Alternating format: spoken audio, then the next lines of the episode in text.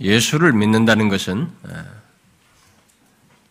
믿기 전에는 몰라도 믿고 나서 분명히 아는 것은 참으로 복되고 어, 특별하다라는 것입니다.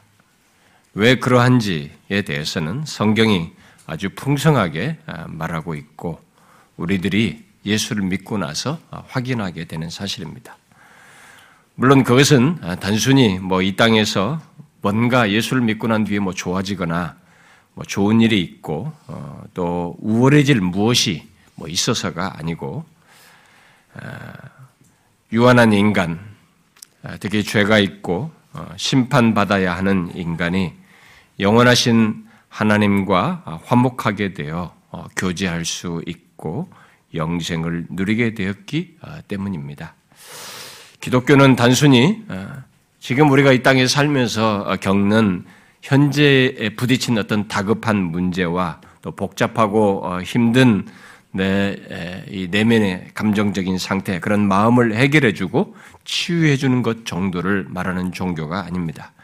오히려 기독교는 진실로 우리의 생명의 문제, 그것도 유한한 몇십 년의 생명이 아니라 영원한 생명의 문제, 곧 구원의 문제에 대해서 정확한 이유와 해결과 해답을 성경과 역사의 증거를 통해서 함께 제시하고 어, 증거하는 종교입니다. 그래서 막연하게 종교 논리로 어, 무엇을 말하지 않냐고 역사 속의 증거와 아, 결국 객관적인 근거와 음, 믿는 자의 존재와 삶 속에서 실제로 그런 구원이 사실이라는 것을 확인하게 하는 신적인 증거, 곧 주관적인 근거에 기초해서 어, 이런 것을 아, 말하는 종교입니다. 그래서 기독교의 구원은 모호하거나 막연하지 않습니다. 단지 하나님의 계시된 말씀에서 말하는 바대로 정확한 이해와 경험을 갖지 않은 사람들로 인해서 성경이 말하는 대로의 정확한 이해와 경험을 갖지 않은 사람들로 인해서 기독교의 구원과 신앙이 오해되는 그런 일이 아, 벌어지고 있을 뿐입니다. 아, 그런 사람들에 의해서 마치 기독교가 이방 종교와 별로 다를 바 없는 것처럼 어, 뒤섞여서 어, 자기들의 말하는 신앙과 구원을 드러내고 기독교의 구원을 이렇게 모호하게 만들고 아, 그렇게 드러내는 그런 사람들이 있어서 그럴 뿐이죠. 성경이 말하는 구원은 구원을 소유한 자들에게 감춰질 수 없는 것으로서 아, 그것이 얼마나 선명한지 당사자에게 계시된 바대로 얼마나 선명한지를 분명히 증거하여 아, 소유하여 증거를 하도록 예, 말하고 있습니다. 그런데 오늘날의 우리들의 현실은 아, 정말 무엇이 정확하게 진짜인지 예, 모호하게 뒤섞여 있는 예, 진짜와 가짜가 뒤섞여서 진짜가 뭔지를 아, 좀 헷갈리게 만드는 그런 현실을 우리가 가지고 있습니다. 아, 기독교답다라고 할 만한 이런 것, 성경이 말하는 구원, 음? 그리고 아, 또 구원의 확신이라는 것도 그렇고 그리스도인의 삶이라는 것도 그렇고 또 성경에서 말하는 이 하나님 백성들이 갖는 영적인 체험이라는 것도 모두가 이렇게 뒤섞여서 모호해지는 그런 현실을 우리가 갖고 있습니다. 특히 우리들이 지금 살피고 있는 이 구원의 확신이라는 문제에 있어도 아, 예외가 아닙니다. 그러나 이런 혼란스러운 아, 모습들 속에서 우리가 주목할 아, 사실은 예수 그리스도를 믿는다고 하면서도 기독교의 그 확실한 구원을 불확실한 것처럼 여기며 그야말로 구원의 확신도 없이 교회를 다니고 소위 신앙생활하는 사람들로 인해서 또 이런 사람들이 적지 않음으로 인해서 생겨나는 부정적인 영향과 기독교에 대한 오해예요.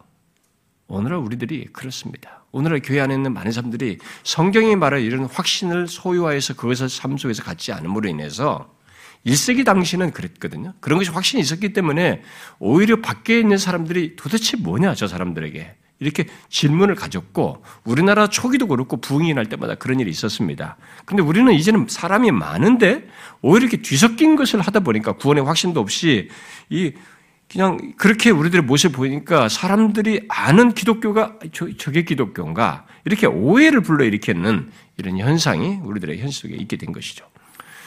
그래서 교회 안에 그런 사람들이 많을수록 기독교는 세상 사람들에게 그저 하나의 종교 로밖에 보이지 않게 되는 것입니다. 그런데 우리들이 지금 그런 현실을 갖고 있어서 너무 안타까운 것입니다. 구원의 확신이 없어서 삶 속에서 그 복을 누리지 못하고 오히려 구원이 없는 세상 사람들과 별로 다를 바 없는 이런 모습을 갖다 보니까 기독교는 그저 마음을 달래는 종교 정도. 또 뭔가 자기 자신들의 유익을 위해서 가는 종교로밖에 취급되지 않는 사람들이 그렇게 인식되지 않는 현상이 벌어지고 있는 것입니다. 오늘날 교회 안의 사람들의 모습과 상태는 정말 아주 다양합니다.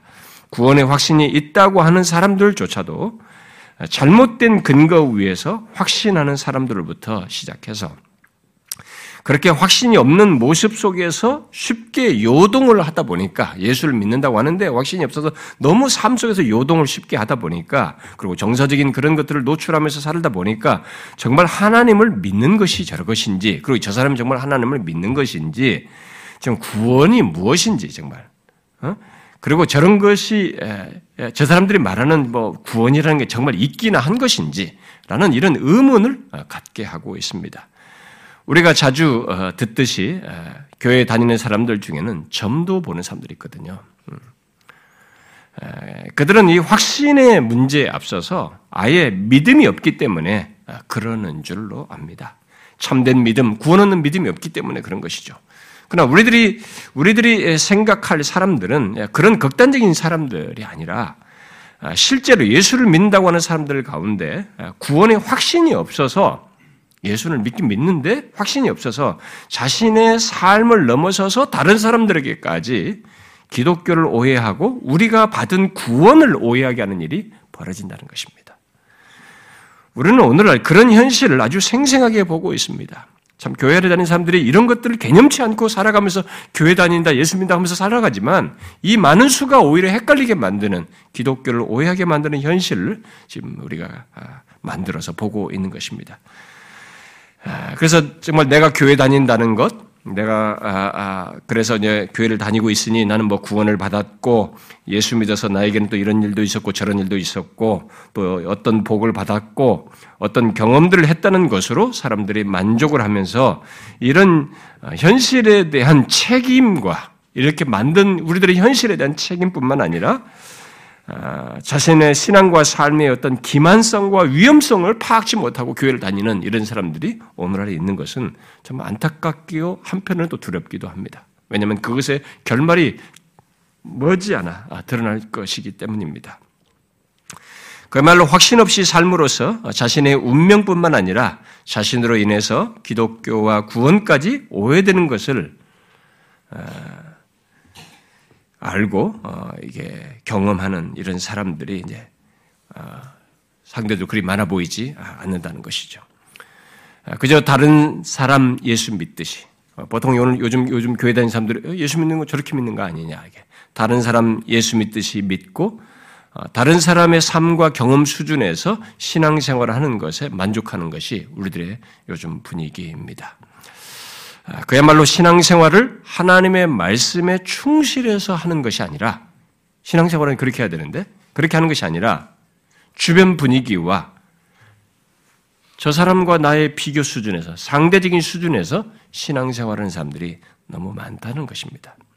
그러나 우리가 지금까지 살폈듯이 성경이 말한 구원은 그렇게 얄팍하지가 않습니다. 가볍, 가벼운, 가벼운 것이 아니에요. 그리고 이렇게 변덕스럽고 가변적인 것도 아닙니다. 구원의 실체는 하늘만큼 높고 광대하며 영원한 것이어서 모든 사람의 부러움을 사기에 부족함이 없습니다. 모든 사람에게 부러움을 사 마땅한 것이 성경이 말한 구원이에요. 문제는 예수를 믿으면서도 그런 확신이 없고 그 확신 속에서 구원을 풍성히 누르지 못하는 것. 그게 너무 안타까운 것입니다.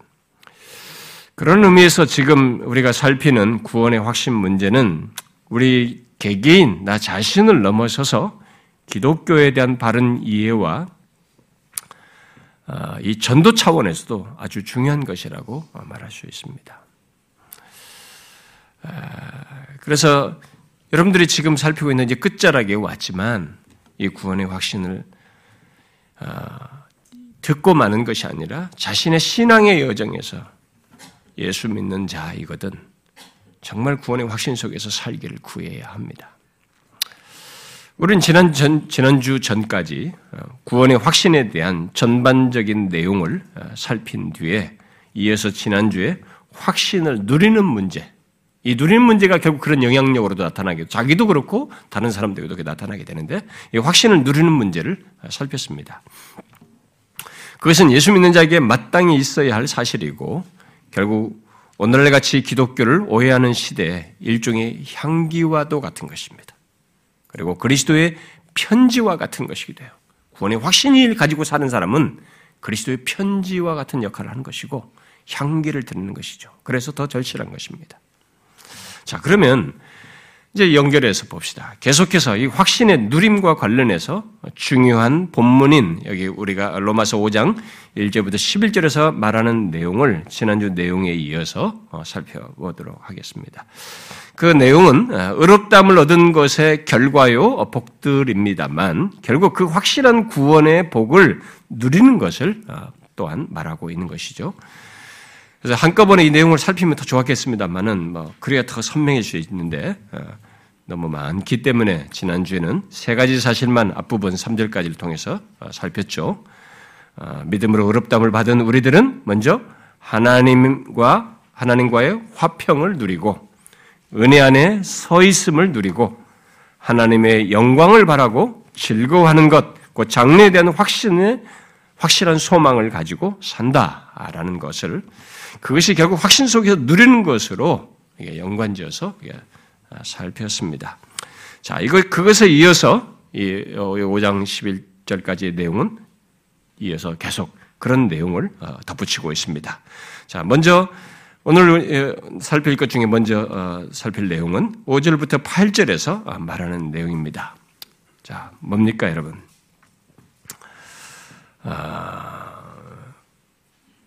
우리가 확신 속에서 누릴 것으로 말하는 내용으로 또 연결해서 말하는 내용. 뭡니까? 5절부터 8절의 내용은 예수 믿는 우리들, 의롭담을 받은 우리들은 하나님께 한없는 사랑을 받았고 또 계속 사랑을 받는 대상으로 있다는 것입니다. 지난 두 주 동안 이 금요 어, 말씀 때 본문 5절, 6부터 8절을 어, 살피면서 어, 말을 했습니다만 여기 본문 5절부터 8절은 예수 그리스도를 믿어 의롭다함을 받은 자에게 있는 영원히 지워지지 않고 멈추지 않는 한 가지 놀라운 사실을 말하고 있습니다. 그게 뭡니까? 바로 예수 그리스도를 믿는 우리들은 영원하신 하나님의 사랑에 대상이라는 것이에요. 바울은 본문 5절에서 소망이 우리를 부끄럽게 아니함은 우리에게 주신 성령으로 말미암아 하나님의 사랑이 우리 마음에 분바됨이니라고 한 뒤에 우리에게 부어 주심으로 어, 계속 넘치게 하는 그 하나님의 사랑이 어떤 사랑인지를 예, 더 덧붙여서 어, 설명을 합니다. 6절 이하에서 어떤 사랑이라고 말합니까? 그 사랑은 하나님께서 그리스도를 죽게 하심으로써 확증하신 사랑입니다. 그것을 6절에서는 아, 그리스도께서 경건하지 않은 우리를 위하여 죽으셨도다라는 말로 예, 말하고 그리고 8절에서는 우리가 아직 죄인 됐을 때 그리스도께서 우리를 위해 죽으심으로 하나님께서 우리에 대한 자기의 사랑을 확정하셨느니라라는 말로 표현하고 있습니다. 여기 5절 하반절부터 하반절과 6절에서 8절에서 말하는 사랑은 동일한 사랑입니다. 아, 그런데 5절 하반절에서 말하는 내용은 성령으로 말미암아 우리 마음에 부은 하나님의 사랑, 곧 성령에 의해서 우리 안에서 주관적으로 갖고 느끼게 하는 하나님의 사랑을 말을 하고 있는 것이고 6절에서도 8절에서 말하는 것은 그런 사랑의 경험의 근거가 되는 사랑이에요. 곧 하나님께서 그리스도를 보내어서 그가 십자가에 달려 죽으시는 것을 통해서 객관적으로 나타내신 사랑을 말하는 것입니다. 동일한 하나님의 사랑을 이렇게 주관적으로 우리에게 경험적으로 확인하는 것과 역사 속에 객관적으로 나타내신 사랑으로 이렇게 연결해서 설명하고 있는 것입니다. 그래서 중요한 것은 의롭담을 받은 자는 하나님께서 그렇게 객관적으로 나타내신 사랑의 대상으로서 자기가 그 사랑, 사랑의 대상인 것을 성령에 의해서 깨닫고 계속적으로 깊고 풍성하게 그 사랑을 알고 경험한다는 것입니다. 그런데 그렇게 성령에 의해서 주관적으로 알게 되는 사랑은 여기 6절부터 8절에서 말하는 사랑, 하나님께서 객관적으로 나타내신 사랑에 근거한 사랑이에요. 객관적으로 나타내신 하나님께 나타낸 그 사랑에 근거한 사랑을 우리에게 경험적으로 깨닫고 알게 하시는 것입니다. 그런데 누가 그 사랑의 대상이냐라는 것을 여기서 주목해야 되죠. 누굽니까? 의롭다함을 받은 사람이에요. 곧 예수 그리스도를 믿는 사람입니다. 여러분은 자신이 그런 하나님의 사랑의 대상인 것을 알고 있습니까? 예수 믿는 우리는 하나님께서 그의 아들 예수 그리스도를 십자가에 달려 죽게 하시는 사랑, 그렇게 입증하신 사랑의 대상입니다. 하나님이 세상을 이처럼 사랑하사 독생자를 주셨다라고 한 대로 아, 독생자를 우리를 위해서 주시는 이 하나님의 사랑이 우리에게 예, 베푼 그 대상인 것이죠. 또 갈라디아서 2장에서도 나를 사랑하사 나를 위하여 자기 자신을 버리신 하나님의 아들의 죽음으로 입증하신 하나님 그 사랑의 대상인 것입니다. 그러나 우리 중 어떤 사람들은 이런 사실을 반복해서 이렇게 들어도 그 사랑의 실체도 잘 모르고 자신이 그런 대상인 것도 별로 실감하지 못하는 사람들이 있어요. 그것은 자신이 받은 사랑이 얼마나 큰지를 알게 하는 두 가지 사실을 함께 보지 못하기 때문에 생겨나는 현상이겠죠. 하나는 뭐겠어요? 사랑으로 표현된 이 선물을 주는 분이 주는 이가 어떤 대가를 지불하고 주는지를 알지 못하기 때문이고 또 다른 하나는 그 선물을 받은 자신이 받을 자격의 여부를 정확히 알지 못하기 때문에 그런 것이겠죠. 선물을 주는 이가 지불한 대가가 크면 클수록 주는 이의 사랑은 더 큰 것입니다. 게다가 받는 사람의 자격이 없으면 없을수록 이 큰 사랑은 더 또한 크게 되는 것이죠. 그렇게 볼 때 예수 믿는 우리에게 베풀어지는 하나님의 사랑은 측량할 수가 없는 것입니다. 이것보다 더한 사랑을 설명해낼 수가 없고 말아낼 수가 없어요. 이 세상 모든 역사를 통틀어서 사례를 얘기해도 우리 경험 세계를 말하든 말해낼 수가 없습니다. 왜 그렇습니까? 바로 죄 없으신 하나님의 아들을 대가로 지불하시는 사랑을 나타냈었거든요.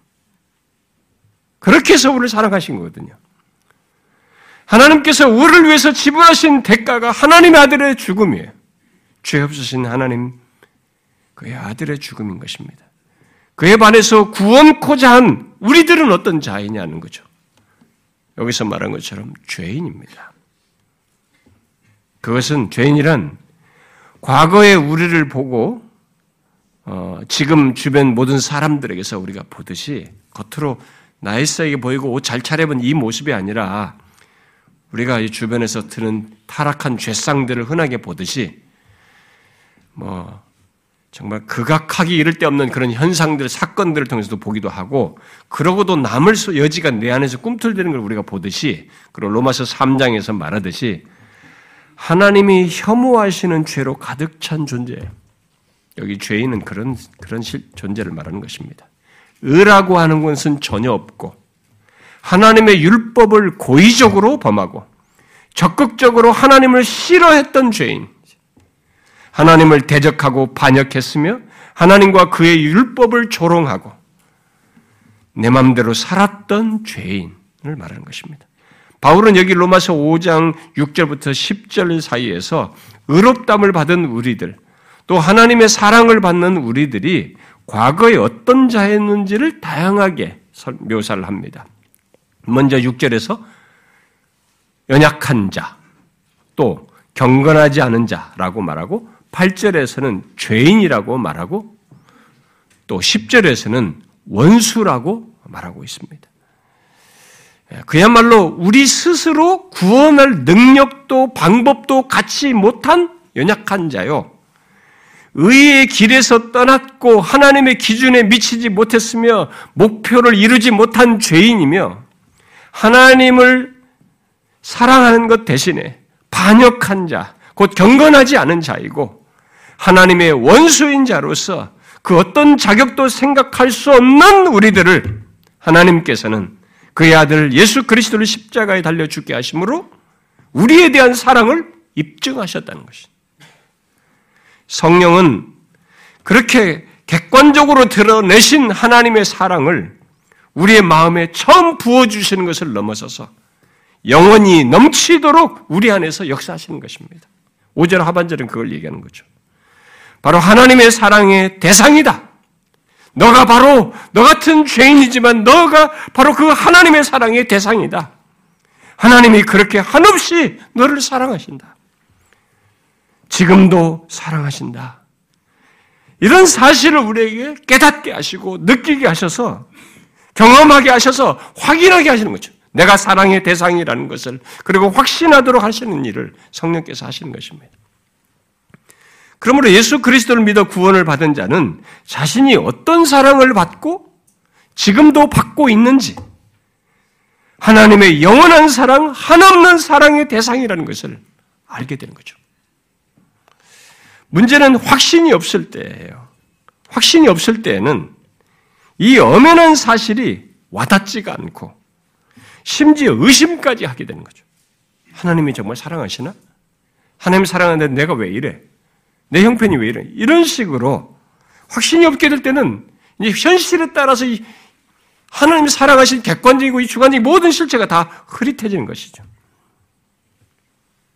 그래서 자신에게 허락된 이 놀라운 구원의 복을 못 누린 일이 생기는 것입니다. 그런 경험이 여러분에게도 있지 않습니까?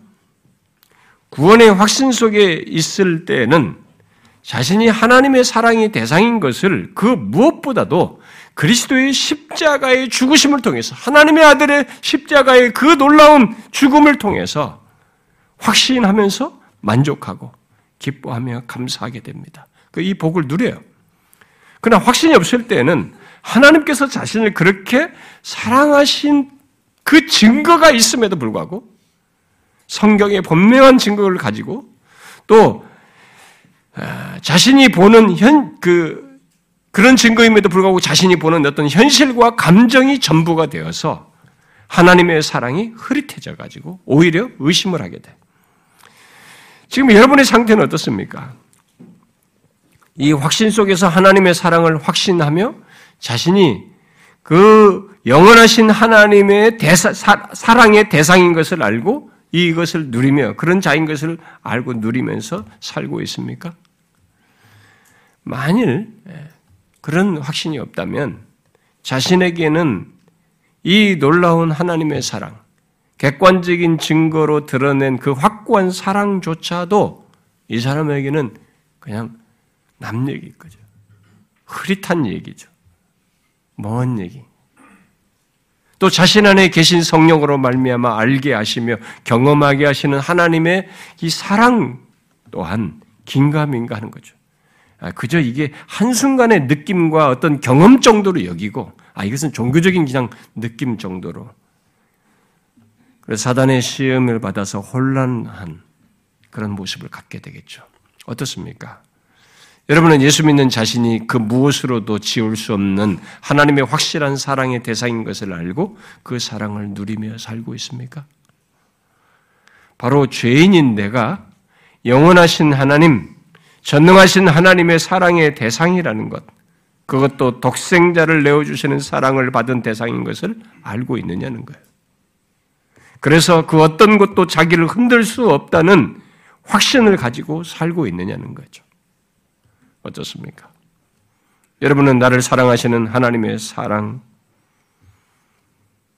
이것보다 더 강력한 것이 없다는 그런 확신을 가지고 자신의 현실과 문제와 일들을 보면서 살아가고 있습니까? 확신의 누림은 하나님이 독생자를 죽게 하시기까지 나를 사랑하신다는 것을 알고 그 사랑을 삶 속에서 누리는 것이에요. 자신이 그런 대상인 것을 알고 삶을 살며 누리는 것입니다. 여러분, 예수 믿는 우리는 비록 스스로 어떻게 할 수 없는 자였고, 하나님께 반역한 죄인이었으며 원수였던 자라 해도 또 내 스스로 보기에도 자격이 안 되고 많은 결함과 수치스러운 죄가 있다 해도 나는 거룩하고 영원하신 하나님의 사랑의 대상인 것입니다. 예수 믿는 자는 그래요. 여러분 자신이 그런 자인 것을 알고 누리고 있습니까? 이미 하나님께서 확증하신 대로 지금도 또 영원히 사랑하는 그 대상인 것, 바로 내가 그 사람이라는 것을 알고 누리며 사느냐는 거죠. 구원의 확신이 있는 자는 그럴 겁니다. 구원의 확신은 바로 그러한 엄연한 실체를 누리는 것이에요. 곧 하나님께서 역사 속에서 확증하시고 성령이 갖게 하시며 증가하시는 사랑을 통해 자신이 어떤 자인지를 확신하면서 사는 것이죠. 여러분 중에 혹시 이런 내용이 추상적인 얘기처럼 들리고 그 누림이 없는 사람이 있습니까? 이유가 무엇입니까? 하나님께서 나타내신 사랑, 여전히 사랑하시는 그 실체가 없어서이겠습니까? 아니죠. 자신이 그것을 모르거나 현재 보지 못하기 때문에 그런 것이죠. 여러분, 예수 믿는 우리에게는 영원하신 하나님의 지극한 사랑의 증거가 있습니다. 입증하신 너무나 큰 사랑의 증거가 있습니다. 바로 독생자, 하나님께서 이미 예언을 수천에 걸쳐 예언하시고, 친히 자신이 육신을 입고 오셔서 십자가에 달려 죽으심으로써 나타내신 우리에 대한 사랑이 어떠한지를 증명하신 증거하신 선명한 객관적인 증거가 있습니다. 여러분은 이 사랑을 확신하면서 사십니까? 이게 신자예요. 구원의 확신을 가진 사람은 자기가 그런 사랑을 입은 자인 것을 확신하며 살아가는 것입니다. 내가 그런 자인 것을 알고 누리면서 사는 것이죠. 확신이 없는 자는 그런 누림이 없겠죠. 그러나 확신이 있는 사람은 이 누림이 있습니다. 내가 하나님의 사랑의 대상이라는 것을 그런 대상으로서 현재 내가 존재하며 산다는 것을 알고 사는 것이죠. 얼마나 복되고 놀라운 삶입니까? 누가 예수 믿는 자의 삶을 비참하다고 말합니까? 우리의 존재와 삶은 그럴 수가 없습니다. 여러분, 영적인 자존감, 아니, 우리들이 흔히 말하는 자존감이라는 것도 사랑을 많이 받을수록 높아지는 것입니다. 그래서 이 성장 과정에서 부모 사랑 많이 받은 사람들은 자존감이 높아요. 거의. 근데 예수 믿는 우리들이 어떤 자입니까? 우리는 무한한 사랑을 받았어요. 여전히 그 사랑의 대상입니다. 그리고 로마서 8장의 후반부에서 말하는 대로 그 사랑은 멈추지 않습니다. 영원히 끊어지지 않아요. 그러므로 이 세상에서 이 세상 기준을 가지고 자기 자신을 보며 주눅들 이유가 없는 것입니다. 예수 그리스도를 믿어 의롭담을 받은 자는 주눅들 이유가 없어요. 여러분 잊지 마십시오. 예수 믿는 우리는 영원하신 하나님의 사랑의 과거, 현재, 미래의 대상이에요. 그 다음 예수 믿는 우리들이 자신에게 있는 확실한 구원을 현실 속에서 누릴 내용으로 이어서 말하는 내용은 장차 있을 확실한 구원, 하나님의 확실한 구원 행동, 곧 우리의 구원의 완성을 믿고 현재를 사는 것입니다. 그것을 이 본문 9절과 10절이 말하고 있는 것이죠. 이제 우리가 그의 피로 말미암아 의롭담을 받았으니 더 그로 말미암아 진노하심에서 구원을 받을 것이니 곧 우리가 원수 되었을 때 그의 아들의 죽으심으로 말미암아 하나님과 화목하게 되었은즉 화목하게 된 자로서는 더욱 그의 살아나심으로 말미암아 구원을 받을 것이니라. 상세한 설명은 또 이번 오는 금요일에도 하겠습니다만 여기 9절과 10절은 평행을 이루어서 예수 믿는 우리는 의롭담을 받았고 또 하나님과 화목하게 되었다라고 말을 하고는 그런 우리는 하나님께서 마지막 날에 그의 진노에서 우리를 구원하심으로써 그의 일을 완성하실 것이다. 라고 말을 하고 있습니다. 아, 물론 이런 구원은 이미 2절 하반절에서 하나님의 영광을 바라고 즐거워한다는 것 속에 표현된 뭐 내용이기도 거기서 거기에 내포해서 설명할 수 있는 내용이기도 합니다. 그래서 어떤 사람은 바울이 불필요한 내용을 의롭다함의 결과로서 반복해서 여기서 말하고 있다라고 말하기도 합니다. 그러나 바울이 지금까지 살핀 내용들은 그 소망을 미를 말해도 그렇고요. 지금까지 살핀 내용은 앞서서 이 3절까지 그런 내용들은 주로 하나님께서 그리스도를 통해서 우리를 위해 이루신 일들, 그래서 현재적으로 있게 된 것들을 말하는 것에 초점을 맞추고 있어요. 이 앞에 내용까지, 이 본문 9절, 10절 이전까지. 그러나 이 본문 여기 9절과 10절은 그리스도 안에서 완성할 미래의 구원을 말하는 것으로서 의롭담을 받은 자에게 그와 같은 확실한 미래의 구원이 있다는 것. 그러므로 그런 구원의 소유자요, 대상자로서 현재를 살고 누릴 것을 말하고 있는 것입니다. 그러니까 그런 장래 구원에 대해서 소유할 뿐만 아니라 이미 그런 구원의 소유자로서 확신 속에서 현재를 사는 것을 말하고 있는 것입니다. 이런 사실을 9절은 소극적으로, 10절은 적극적으로 말을 하고 있는 것이죠.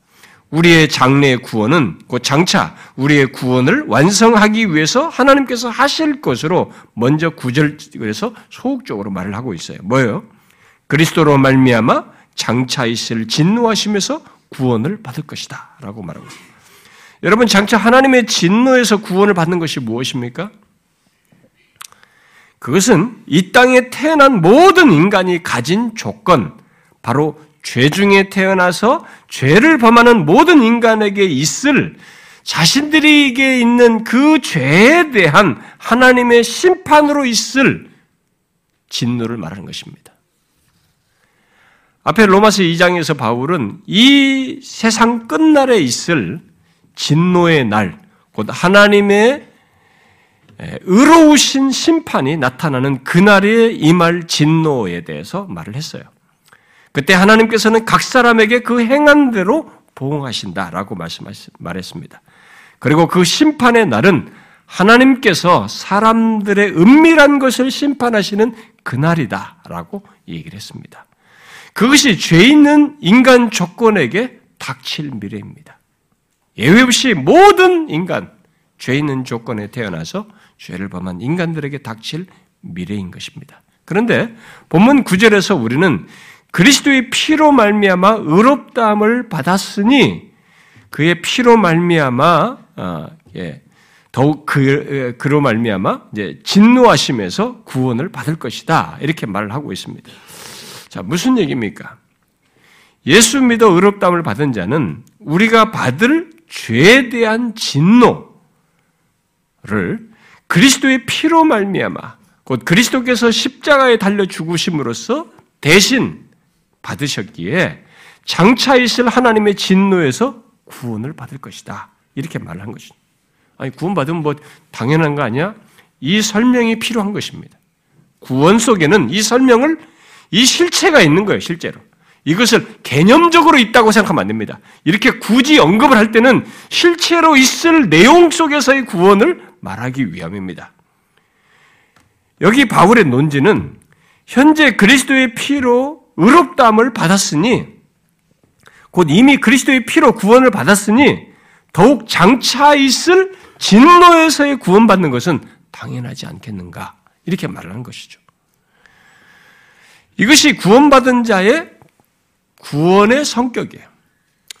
현재부터 확정되어서 그것을 장차 완성하는데 어떤 가능성 차원에서 미래의 구원을 최종적으로 얻는 것은 어떤 가능성 차원이 아니라 그리스도의 피로 말미암아 보증되고 확정된 구원이라는 것을 말하고 있는 것입니다. 많은 사람들이 구원하면은 쉽게 그리는 게 뭐냐면은 좋은 곳에 가는 것을 생각해요.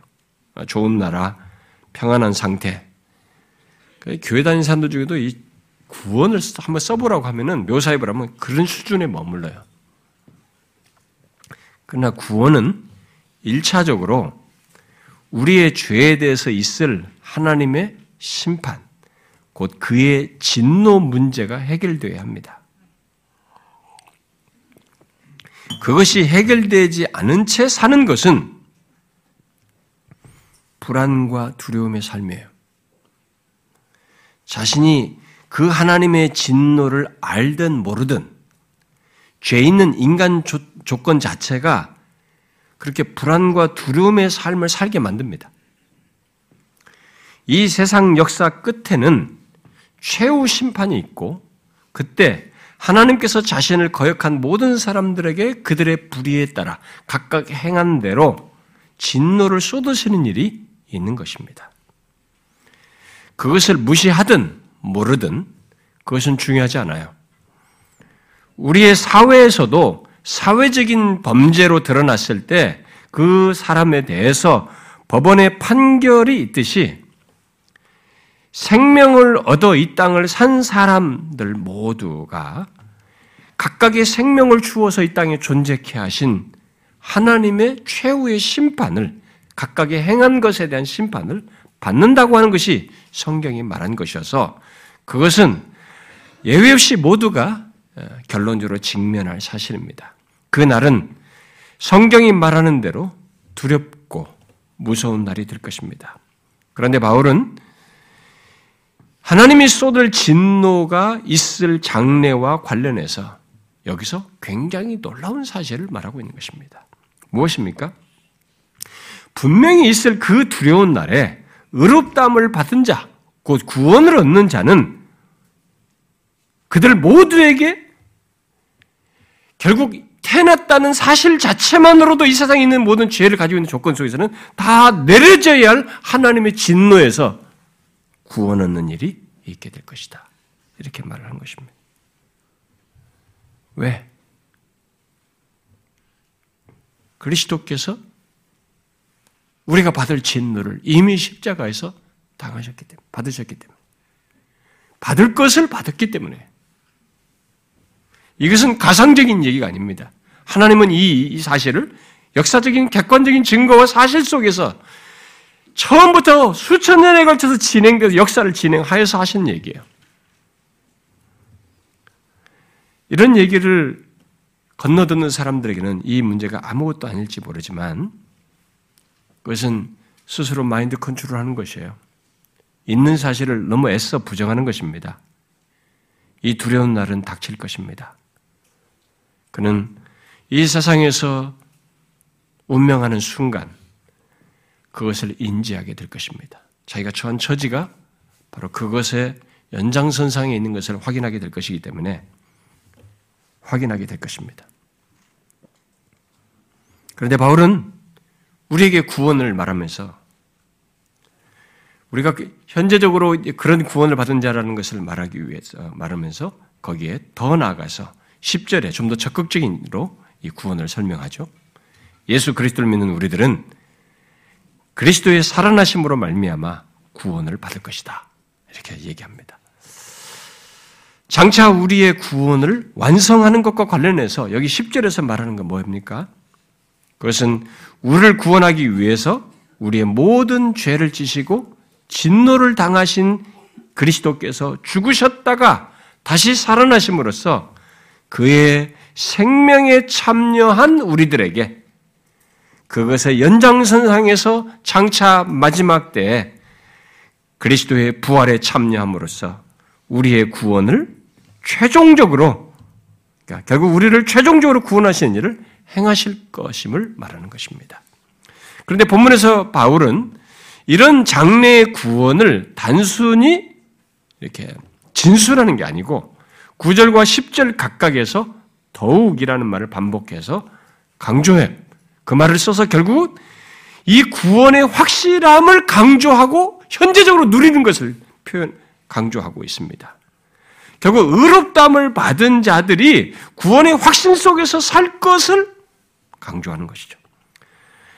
바울이 더욱이라는 말을 반복해서 강조한 것은 하나님께서 예수 믿는 우리들을 그리스도의 피로 말미암아 또 하나님의 아들의 죽으심으로 말미암아서 의롭다 하시고 화목하게 하시는 큰 일, 그 어려운 일을 행하셨으니 그것에 비해서 간단한 일, 어쩌면 그것에 비해서 상대적으로 쉬운 일, 바로 장래의 구원을 더욱 확실하게 주실 것이 아니냐, 이렇게 말하는 것입니다. 그것은 너무나 마땅하고 당연하다, 이렇게 얘기하는 것이죠. 여기 더욱의 강조점은 크고 어려운 일과 작고 상대적으로 쉬운 일을 연계해서 어, 우리에게 장래가 결국은 앞에 너무 큰 일을 다 끝내버리죠. 죄 자체를 해결하는 일이 하나님의 죽음 속에서 한 것이기 때문에 너무 큰 일이기 때문에 이제 그것의 결과물로서 얻게 하는 것은 상대적으로 쉬운 것이어서 그건 너무 당연하다라는 것을 강조하는 거예요. 더욱이라는 표현이. 곧 하나님께서 그리스도를 통해서 우리를 모든 우리가 다들 받을 진노를 다 받게 하시고 또 그가 살아나시는 그 놀라운 큰 일을 아, 이루심을 통해서 우리를 구원하기 위한 큰 일을 행하셨다. 그 큰 일을 마무리하고 하려고 입증하는 이 장차 있을 그 진노에서 이제 구원하고 부활에 참여를 하는 이런 것은 상대적으로 너무 전 것인데 이제 그 당연한 일은 우리 앞에 그저 기다림 속에서 결론적으로 있을 것이다. 의롭담을 받은 자는 그런 구원을 소유한 자이다. 지금 현재 살고 있지만 그 미래에 있을 그, 그 진노에서 구원을 받고 부활에 참여하는 이 모든 것이 확실하게 우리에게 있는 것이다. 그래, 우리의 장래는 확실한 장래이다. 두려움의 장래가 아니다. 설레는 장래이다. 기다려지고 기대되는 장래이다. 라는 것을 말해주고 있는 것입니다. 우리는 그런 미래의 구원을 앞에 두고 현재를 사는 자들입니다. 예수 믿는 사람들은. 여러분, 바로 그것이 예수 믿는 우리들에게 있는 구원이라는 것을 알고 현재의 구원을 누리고 있습니까? 그렇게 확실한 구원을 갖고도 구원의 확신이 없는 사람은 이걸 못 누려요. 구원을 받고도 미래가 불안하고 두려워서 사는 그런 신자들이 있는데 그게 다 뭡니까? 이게? 왜 그렇습니까? 똑같이 예수 그리스도를 통해서 구원했는데 왜 이 혜택을 못 누리고 이 못 누리 이 누림이 없는 것입니까? 특히 자신의 죄 문제가 제기될 때마다 미래의 구원에 대해서 의심을 하고 또 삶의 위기와 죽음의 기운을 느낄 때마다 미래의 확실한 구원을 믿지 못하고 두려워하면서 불안해하는 신자들이 있단 말이에요. 그게 뭡니까?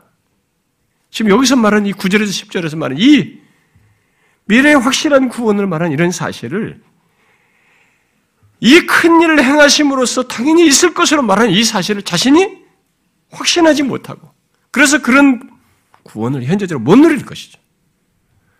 그런 사람은 아무리 예수를 믿어 구원을 받아도 구원받은 자로서의 현재의 삶을 제대로 못 갖고 못 누리게 되는 거죠.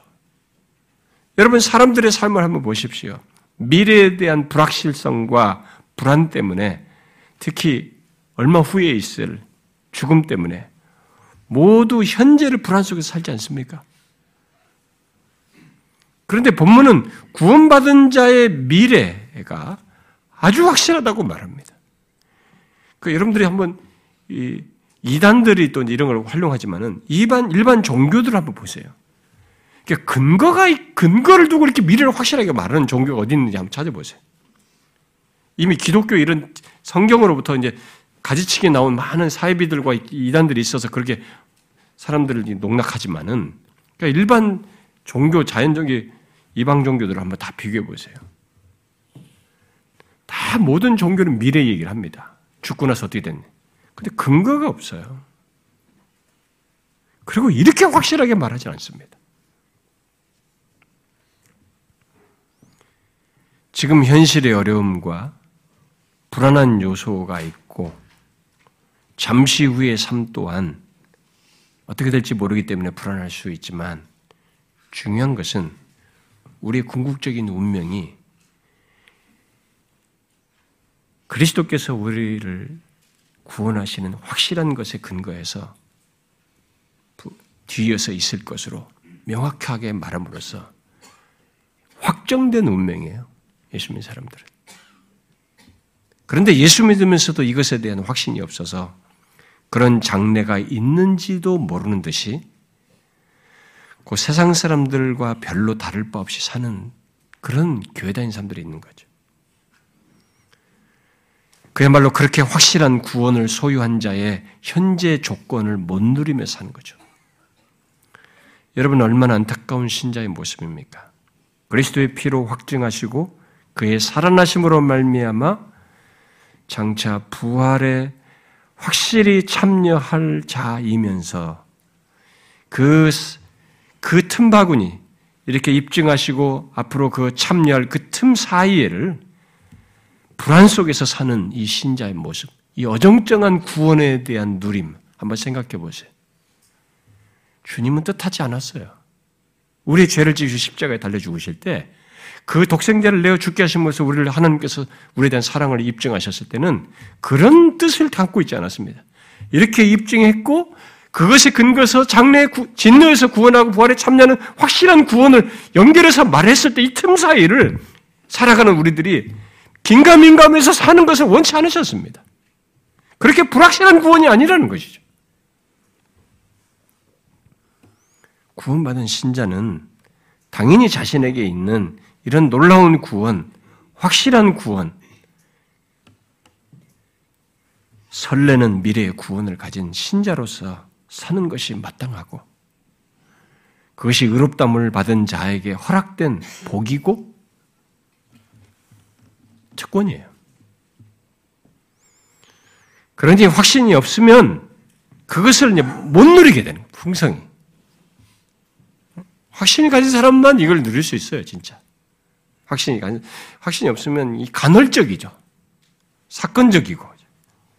확신이 가진 사람들은 자신이 이미 죄와 죽음에서 구원을 받았기에 결국 장래의 심판과 진노에서도 구원받을 것을 확실히 알고 그 구원을 소유한 자로서 현재를 살아가는 거죠.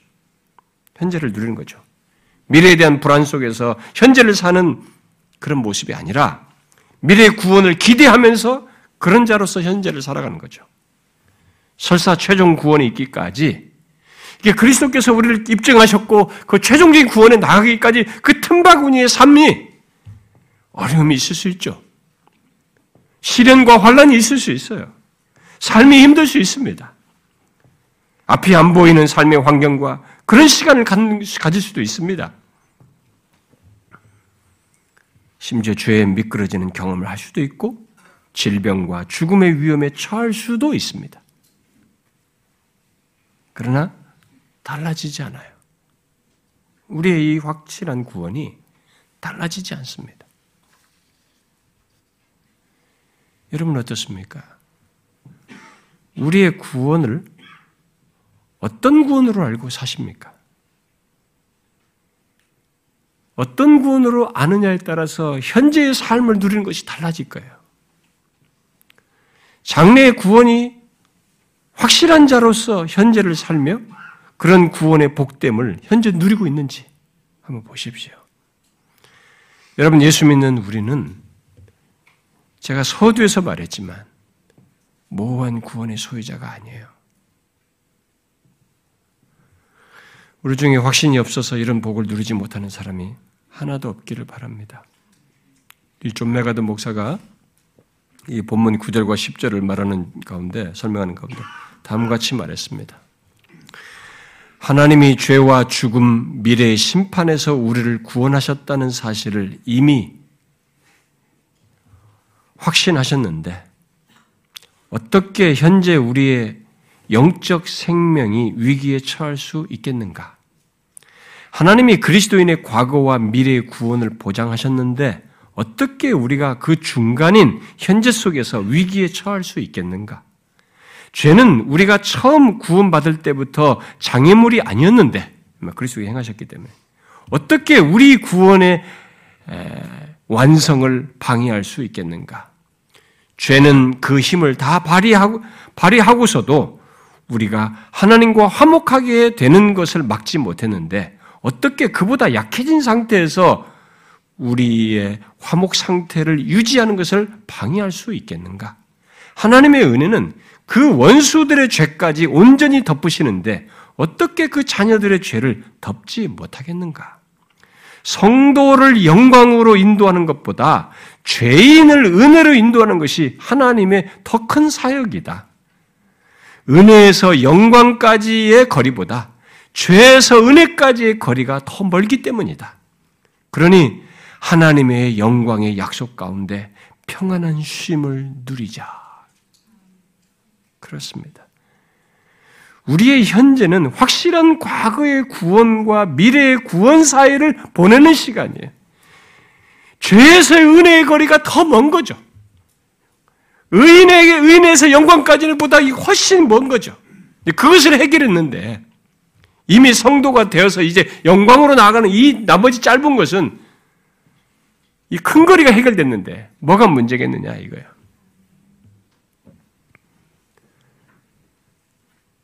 구원을 받은 우리들은 확실한 이 구원을 소망하면서 현재의 삶을 살 그런 존재이고 그렇게 살라고 주님께서 우리를 구원하신 것입니다.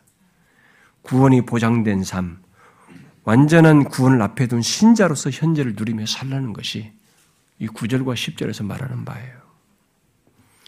그 다음 마지막으로 예수 믿는 우리들이 자신에게 있는 확실한 구원을 확신 속에서 누릴 내용으로 본문에 이렇게 말하는 것은 11절에 말하는 내용이죠. 하나님 안에서 즐거워하는 것입니다. 예수 믿기 이전, 곧 의롭다움을 받기 이전에는 하나님 안에서 즐거워한다는 것이 무엇인지를 몰랐습니다. 그러나 예수 믿고 난 뒤에 우리는 전혀 몰랐던 세계, 곧 하나님 안에서 즐거워한다는 것을 알고 그것을 삶 속에서 경험하며 누리게 됩니다. 여러분, 하나님 안에서 즐거워한다는 것이 무엇입니까? 여기 즐거워하다는 말은 앞에서 나왔었죠. 몇 번, 두 번이나 나왔었는데, 자랑한다. 또는 너무 기뻐서 자랑한다. 뭐 이런 얘기겠죠. 그 정도로 기뻐하는 것을 말하기도 합니다. 왜 의롭다함을 받은 자들이 그렇습니까? 그것은 그 말 앞에 언급된, 11절에 이 말 앞에 언급된 말대로, 이제 우리로 화목하게 하신 우리 주 예수 그리스도 때문입니다. 하나님 안에서 즐거워하는 것은 즐거워하는 것, 그것을 기뻐하며 즐거워하는 것은 우리들이 이 세상에서 잘, 뭐 일이 잘 되고 성공해서 말하는 것이 아니에요, 지금. 그런 식으로 착각하면 안 됩니다. 아, 예수 믿는 사람은 맨날 즐거운 척하며 사는 게 아니에요. 여기서 말하는 이 자랑한다, 즐거워한다는 게 뭔지를 잘 보세요. 무엇에 근거해서 얘기하는지. 우리는 다른 것으로 즐거워하는 자들이 아닙니다. 우리는 영원한 가치들을 근거들을 다 알고 그것 때문에 그런 것이죠. 이거 뭐예요? 하나님과 화목하게 하신 우리 주 예수 그리스도로 말미암아 즐거워하는 자들입니다.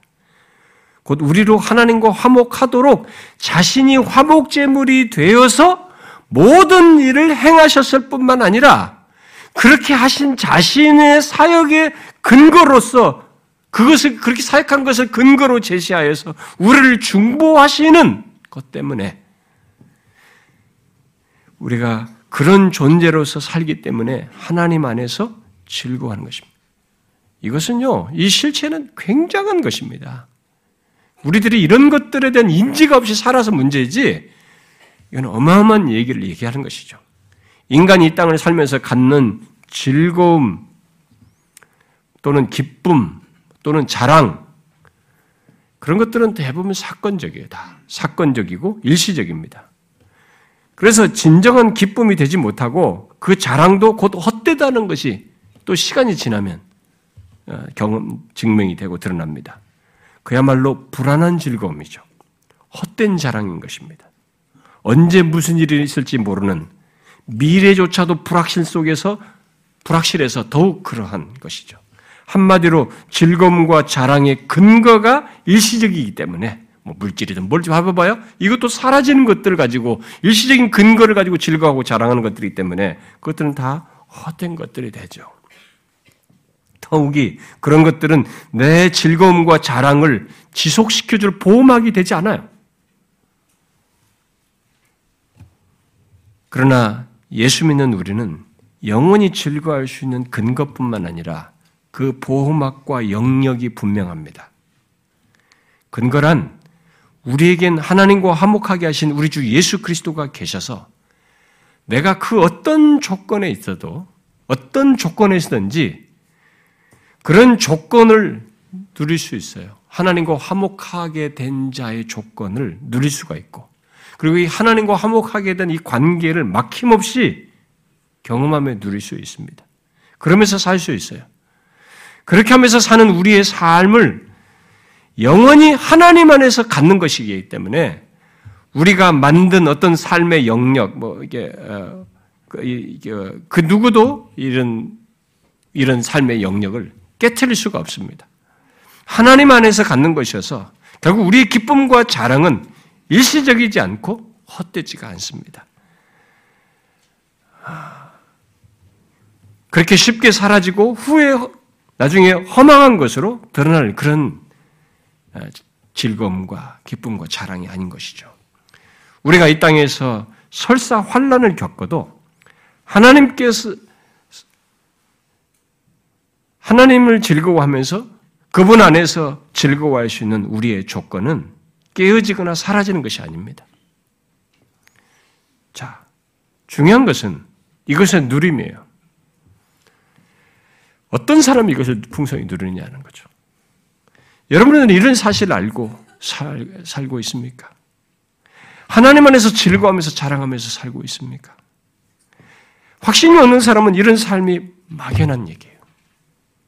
설사 그것을 알, 알아도 어떤 사건 속에서 하나님이 우리 관계 속에서 나타내시는 것 때문에 수동적으로, 간헐적으로 경험하겠죠. 풍성이는 못 누린 거죠.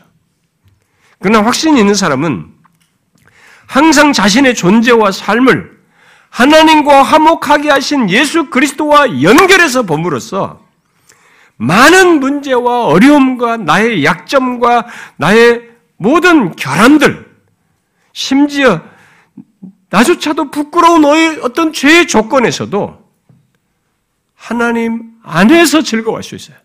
이 예수 그리스도로 말미암아서 하나님과 화목하게 하신 이 수식어가 중요한 거죠. 그렇게 하신 그리스도로 말미암아서 이게 의롭담을 받은 신자에게 있는 결과이고 복입니다. 그런데 예수 믿는 우리들 모두가 그런 복과 특권을 풍성히 누려 마땅한데 그렇지 못한 일이 있다는 거죠. 확신이 없는 사람들은 그걸 못 누려요. 그러므로 예수 믿는 우리에게 있는 이 놀라운 복, 하나님과 화목하게 되었고 하나님 안에 서 있으며 하나님의 영광을 바라고 즐거워하고 성령으로 말미암아 부어진 바 된 하나님의 사랑을 알고 장래에 확실한 구원이 있는 우리가 얼마나 확실한 근거 위에 있고 그 근거 위에서 무엇을 누리며 사는 자 되었는지를 알고 진짜 확신 속에서 누릴 수 있는 이 부유한 것들을 우리가 이 땅에서부터 경험하고 누리면서 살아야 하는 것이죠. 우리는 하나님과 화목하게 하신 우리 주 예수 그리스도로 말미암아 이 땅을 살아가는 사람들입니다. 거기에 묶여 있는 존재야. 하나님과 화목하게 하신 우리 주 예수 그리스도로 말미암아 사는 자이고 하나님과 화목하게 하신 우리 주 예수 그리스도로 말미암아 모든 것을 누릴 수 있는 조건을 가진 자입니다. 이 조건이 얼마나 완벽하고 무궁한지 여러분과 제가 아는 것보다 더합니다. 그래서 우리의 존재와 삶은 하나님 안에서 즐거워하며 자랑할 수밖에 없습니다. 이것은 인위적으로 만들어낼 수 있는 것은 아니에요. 이것은 역사 속에서 하나님과 화목하게 하기 위해서 화목제물이 되어서 죽으시고 하나님께 중보하시는 예수 그리스도가 있는 자. 우리가 뒤에 6장에서 나올 말할 바로 그리스도와 연합된 그리스도인들에게 있는 삶을 말하는 것입니다. 여러분은 이런 복을 소유하여 또 알고 누리고 있습니까? 자신을 볼 때 예수 그리스도로 말미암아 하나님과 화목하게 된 자로 자기를 보고 또 그런 자로서 삶을 살고 있습니까? 그리스도와 화목하게 그리스도로 말미암아 하나님과 화목하게 된 자로서 삶을 사느냐는 거죠. 그것이 의롭담을 받은 자에게 있는 복이요. 그 자들이 확신 속에서 누릴 내용입니다. 아무리 내게 문제가 있어도 부족해도 결함이 있어도 죄가 있어도 이 누림은 우리에게 허락된 조건이에요. 하나님 안에서 즐거워하는 이 복을 이 확신의 누림 속에서 여러분들이 풍성히 갖기를 바랍니다. 이것은 예수 믿는 자들은 누구든지 허락된 것이기 때문에 확신이 없으면 모르지만 우리가 확신을 갖게 되면 정말 항상 이 확신 속에서 다른 것들에 요동하지 않고 누릴 수 있습니다. 그렇다고 확신을 가지면 만사 해결이라는 식으로 생각하면 안 됩니다. 무엇이든지 한 진리를 말하면 이쪽으로 편중되는 경향이 있어요. 그러면 확신을 가지면 마치 마초적인 반응이 생기는 것처럼 힘들어도 힘들지 않은 것처럼 막 흥분된 감정 속에서 산다는 얘기는 아닙니다. 어떤 사람들은 구원의 확신을 갖는 것을 흔히 말하듯이 승리주의로 오해하여서 확신을 가지면 의심 같은 것에서 자유하게 되고 어떤 감정적인 흔들림도 없고 힘든 현실을 아무것도 아닌 것처럼 취급하는 사고방식과 감정을 가지고 그저 기쁨 속에서 사는 것처럼 생각하기도 합니다. 그런 사람들에게는 애통하는 것조차도 구원의 확신이 부족해서 그런 줄 알아요. 확신을 갖고 사는 것은 그런 것이 아닙니다. 확신을 가져도 같지 않은 사람과 똑같이 애통할 일이 있고, 똑같이 환란이 있는 현실, 그리고 복잡하고 힘든 문제와 상황, 또 똑같이 24시간이라는 삶 속에서 부딪힐 문제들을 부딪히며 살아가게 됩니다. 그렇지만 확신이 있는 사람은 그런 모든 조건 속에서 자신이 처한 조건에 의해서 좌우될 수 없는 조건. 아니, 그, 구, 그 구원의 확고한 근거들을 봄으로써 흔들리지 않는 것입니다. 자신이 그리스도 안에서 어떤 자가 되고 하나님과 어떤 관계에 있는지에 근거해서 자신의 모든 것을 보고 자신의 과거와 현재와 미래를 보기 때문에 흔들리지 않게 되는 것이죠. 여러분들은 그런 자입니까? 자신을 어디에 근거해서 보고 있습니까? 또 자신의 삶을 무엇에 근거로 해서 보면서 살고 있습니까? 확신이 있는 자는 하나님께서 그리스도 안에서 구원하신 자신, 또 그런 자로서의 삶을 알고 누릴 것입니다. 그래서 이 세상 사람들과 다를 바 없는 현실과 문제, 거기서 더해진 환란 속에서도 정말 하나님 안에서 즐거워할 것입니다. 트루만이라는 사람이 확신과 관련해서 이런 말을 했습니다. 그리스도인의 확신은 그것의 기초와 관련해서는 뒤를 돌아볼 것이다. 왜요? 우리는 그리스도께서 과거에 객관적으로 선명하게 하셨기 때문에. 우리의 확신은 그것의 기초와 관련해서는 뒤를 돌아볼 것이며 그것의 방향성과 관련해서는 앞을 내다보는 것입니다. 본질적으로 확신은 하나님이 스스로에 대해 말씀하신 바 그분이 어떤 분이신지를 확실히 아는 것이며 이것은 역사를 통하여 나타났고 그리스도 안에서 정점에 이른 하나님이 위대한 구원의 역사를 이룬 지식으로부터 유래합니다. 확신은 그러므로 하나님께서 우리를 영광으로 이끌어 가시며 우리 안에 시작하신 선한 일을 완성하실 것이라는 사실을 굳게 붙잡는 것입니다. 여러분 확신을 가진 사람은 똑같은 현 속에서 이런 모습을 가지면서 차이를 드러내는 것이죠. 그러면서 그가 덧붙였어요. 우리는 현재라는 시간에 살고 있습니다. 언젠가 우리는 하나님을 영광 가운데 볼 것이지만 지금은 단지 믿음을 통해서만 그분을 봅니다. 한편 세상은 어둡고 적대적인 곳이어서 우리의 영혼 역시 여러 방면에서 어두워져 있고 자주 하나님을 향해 적대적인 경향을 보입니다. 따라서 외부적인 이유 때문이거든 아니면 내부적인 이유 때문이거든 우리를 향해 웃고 계시는 하나님의 모습을 보거나 느끼지 못하는 때가 있을 것입니다. 그러한 경우 우리는 정말로 우리 안타까운 상황에 대해 애통할 수 있습니다. 우리가 그렇게 애통하는 것은 올바르고 적절한 일입니다. 그렇게 하지 않는 것이 도리어 어리석은 일이며 훗날 더 큰 문제를 초래할 것입니다. 하지만 우리가 애통할 때조차 우리가 현재 느끼는 감정이 우리의 신분을 결정하는 것이 아니라 과거, 현재, 미래에 하나님이 어떤 분이신 가 하는 것, 어떤 분이신지가 이 사실이 우리의 신분을 결정하는 것임을 기억해야 합니다. 그렇습니다. 우리는 우리의 감정이나 현실 때문이 아니라 그리스도로 말미암아 우리와 화목하게 된 하나님이 과거와 현재와 미래에서 어떤 분이신지에 의해서 우리의 신분과 운명이 결정된 사람들이에요. 과거에 십자가를 통해서 이루신 것을 통해서. 그리고 말한 대로 구원을 진노에서 구원하실 것 속에서 그것을 증명하기 위해서 현재적으로 여전히 사랑하시며 관계에 신실하신 하나님에 의해서 운명이 결정된 사람들이에요. 놀라운 사실인 것입니다. 이 사실을 알고 이런 확신 속에서 현재를 사는 것이죠. 내가 그런 사람이라는 것을 알고 누리며 사는 것입니다. 예수 믿는 것은 구원을 받은 것은 이런 특권을 이 땅에서부터 알고 누리며 사는 것입니다. 모호하지 않습니다. 사랑하는 지체 여러분, 정말로 구원의 확신 속에서 자신에게 허락된 이 구원의 복을 제약하지 말고, 제한하지 말고, 더 풍성히 알아 누리기를 구하십시오. 하나님이 행하신 일이 너무 큽니다.